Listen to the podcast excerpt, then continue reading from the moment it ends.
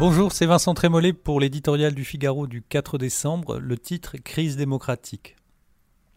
Est-ce un peuple qui se dresse ou un agrégat d'individus qui, en un mélange de nihilisme, violence gratuite et d'utopie, tout et tout de suite, se change en meute?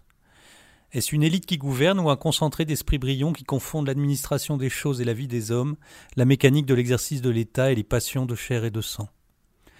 Est-ce encore de la politique ou l'instant cathartique d'un pays en proie au désespoir? La confusion est à son comble. Les gilets jaunes tournent en rond et s'entre-dévorent, l'exécutif commente et consulte. Des lycéens joignent leurs caprices à ce bololo. Partout, à Paris, en banlieue, en province, les bas instincts s'imposent au mépris de la civilité la plus élémentaire. La vérité apparaît dans sa terrible nudité, la parole publique n'est plus audible. Comme on le dit d'une dent, elle est dévitalisée. Celle du gouvernement, mais aussi celle de l'opposition, celle des journalistes et des commentateurs, mais aussi celle des représentants des Gilets jaunes qui eux-mêmes subissent le soupçon d'imposture qui a alimenté leur colère. On imputera aux réseaux sociaux, horizontaux, compulsifs, anonymes, délateurs, souvent lâches, ce climat délétère. Ce serait confondre la cause et le catalyseur.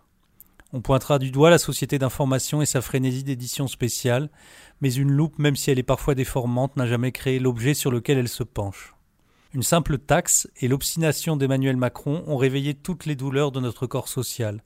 L'invisibilité des plus humbles, la morgue des petits marquis, la détresse profonde du français moyen, l'impunité des vandales, la disparition du principe d'autorité, la faiblesse de l'État. On s'est planté sur la communication, a confié Christophe Castaner. On s'est surtout planté parce que depuis des décennies, la communication a remplacé la politique. Le réel a choisi de la réduire en poussière. La crise des Gilets jaunes ne profitera à personne, puisque tout est à reconstruire.